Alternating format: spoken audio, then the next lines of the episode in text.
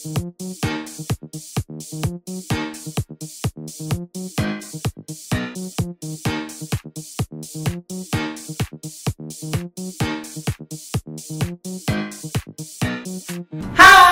lagi di acara Inspirepreneur by Sunpower. Masih dengan saya host kalian yang paling kece, Awan.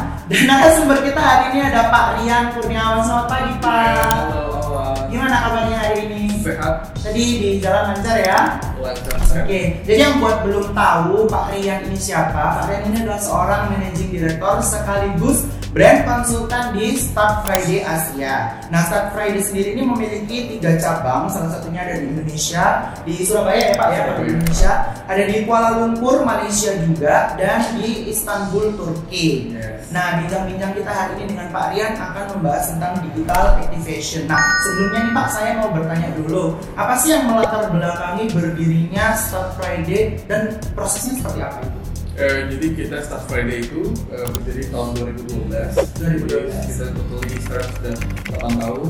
Eh, Start Friday pertamanya dia saya waktu itu masih mencari eh, kira-kira saya bagusnya cocoknya di industri mana sih kebetulan saya Ya. memang punya background kebetulan di brand management karena saya suka yang namanya pelayanan saya suka namanya service eh, di front line Ya. eh, customer service saya suka sekali itu dan kayaknya di Indonesia itu masih sedikit uh, brand consultant. Jadi Start Friday itu adalah salah satu brand consultant di Indonesia yang sudah cukup lama dan kita berdiri tahun 2012. Jadi awal mulanya saya believe-nya sama saya karena saya senang dan saya yakin kalau banyak uh, brand-brand lokal yang butuh kehadiran seorang brand consultant uh, untuk bikin brandnya tetap eksis nanti buat jangka panjang karena biasanya untuk startup sendiri mereka care mereka untuk di awal bisnis itu masih cukup rendah di sisi branding Iya. jadi eh, di sana kita sharing knowledge juga kita keluarkan service-service-nya juga Oke, jadi tadi mulai berdiri itu tahun 2012 ya. Itu untuk yang di Indonesia-nya. Indonesia Lalu untuk, untuk kedua cabang itu Pak?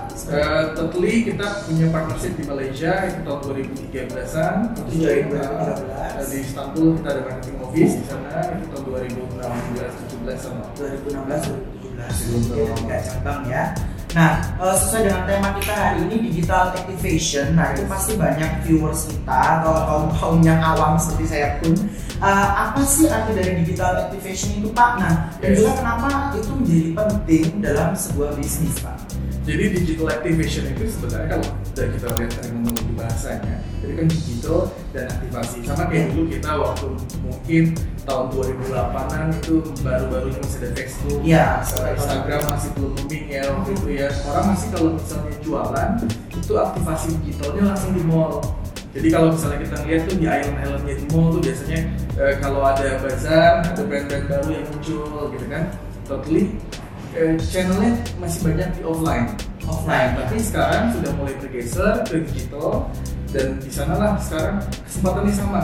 Baik perusahaan yang besar atau perusahaan yang kecil Ya. mereka berlomba-lomba. Dia bisa ngasih aktivitas digital yang bagus kan jadi aktivitas promosi itu kita pindahin sekarang di dunia digital.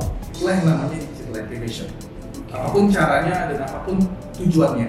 Jadi kadang-kadang ada beberapa perusahaan yang mungkin dia baru dia masih eh, bangun awarenessnya dulu dan after itu eh, ketika misalnya ada perusahaan yang memang dia pengen eksis dulu aja dia mungkin di sana mengenalkan produk barunya dia lagi nanti. Jadi tiap digital activation itu punya peran yang beda-beda. Iya.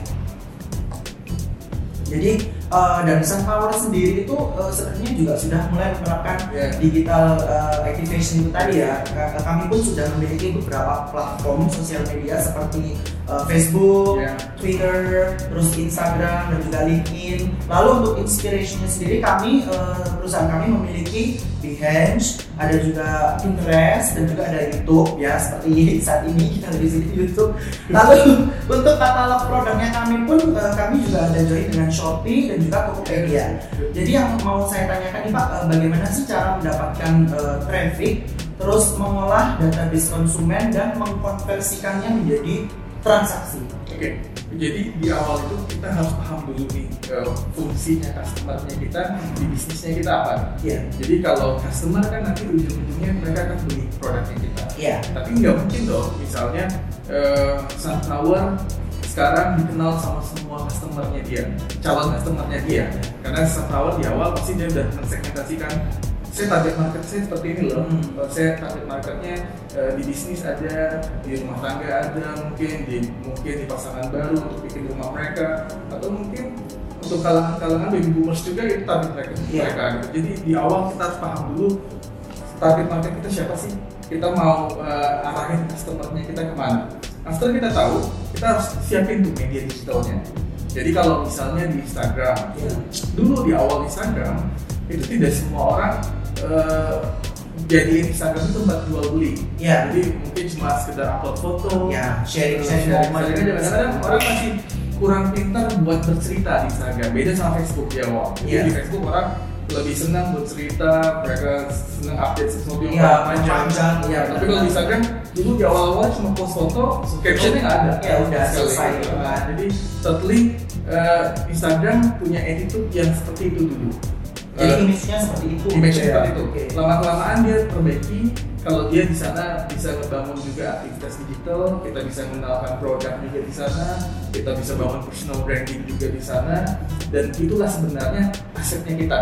Follower itu adalah asetnya si bisnis ini. Iya. Jadi semakin banyak followersnya kita nanti di, di Instagram, Iya. itu totally kalau misalnya kita uh, punya produk baru, otomatis di hari pertama produk baru itu launching, itu pasti udah banyak langsung tuh yang tahu produknya kita. Jadi sekarang kita harus paham dulu nih masing-masing digital asetnya kita itu kita mau apain dan mereka itu punya peran masing-masing. Jadi harus buat kerangkanya di awal juga ya. Ya, jadi blueprintnya harus clear dulu di awal dan eh, kalau kita tidak tahu arah tujuan dari kita membangun masing-masing channel tadi, itu bakal nanti timpang gitu. Karena kan kita harus punya effort yang lebih juga. Misalnya di Instagram kita harus budgeting berapa. Oh kita punya YouTube channel, kita harus budgeting berapa di YouTube channelnya kita gitu. Karena kalau misalnya kita ngerasa oh sekarang customernya kita tuh belum melihat YouTube. Iya. mereka masih di Instagram ya sudah cost budgetingnya kita di Instagram dulu overall mereka saling connect kok nanti. Iya. Dari Instagram kita bisa share oh kita punya channel YouTube loh sekarang. Dan mereka bakal pindah ke sana juga. Mereka bakal follow sana juga Jadi jadi connect dari Instagram, oh tahu ternyata mereka punya gitu kan, Iya. maka langsung connect ke YouTube itu tadi ya Yes, seperti yes. ya. Oke, nah lalu bagaimana caranya Pak agar eh, kita bisa menjaga konsumen atau customer itu tetap loyal terhadap produk kita? sebenarnya untuk menjaga customer loyal itu pekerjaan bukan pekerjaan brand aja itu sampai pekerjaan uh, tim operasionalnya Oh, jadi kalau orang bilang di di contoh misalnya KFC mereka beliefnya gini saya bisa bikin orang datang orang marketingnya bilang kayak gitu saya bisa bikin orang datang di KFC tapi saya belum yakin bisa bikin orang datang lagi Mhm. Siapa sih PR-nya yang bikin orang datang lagi itu dari operationnya mereka. Kalau produk mereka nggak bagus, mereka nggak bisa bikin, eh, Kalau customer satisfied, mereka nggak bisa bikin chicken yang enak, Chicken yang eh, enak. mereka nggak bisa bikin burger yang enak, atau mereka tidak bisa bikin minuman yang enak, ya customer nggak balik lagi sih. Jadi marketing punya peran sendiri, tim operational punya peran sendiri. Pasti tim operational itu banyak nanti luas. Iya. Kalau kita bicara soal eh, di operational itu ada brandingnya juga masih ada. Di frontline itu adalah branding operation. Jadi kalau kita ketemu sama customer customer service-nya waktu misalnya kasir deh kita lagi transaksi nih eh, kita beli menu A, menu B, pasti endingnya kita ditawarin dong kakak mau tambah ini lagi, kakak mau tambah itu lagi gitu apa promo di hari itu mereka pasti nawarin dan itu namanya upselling jadi Ya. eh, ketika ada upselling, transaction jadi tambah gede nih jadi sebenarnya kerja untuk bikin eksis itu, untuk bikin uh, customer loyal itu semua lini di bisnis itu penting banget gitu. Iya. Jadi bukan hanya digital activation aja, tetap produk itu harus bagus. Karena kalau kita bangun reputasi produknya kita bagus, tapi realnya nggak bagus tuh, ya mau gimana gitu. Kalau misalnya eh, beli mobil A, Ya. iklannya ini keren banget deh. Saya naik mobil ini speednya kenceng, mobilnya nyaman.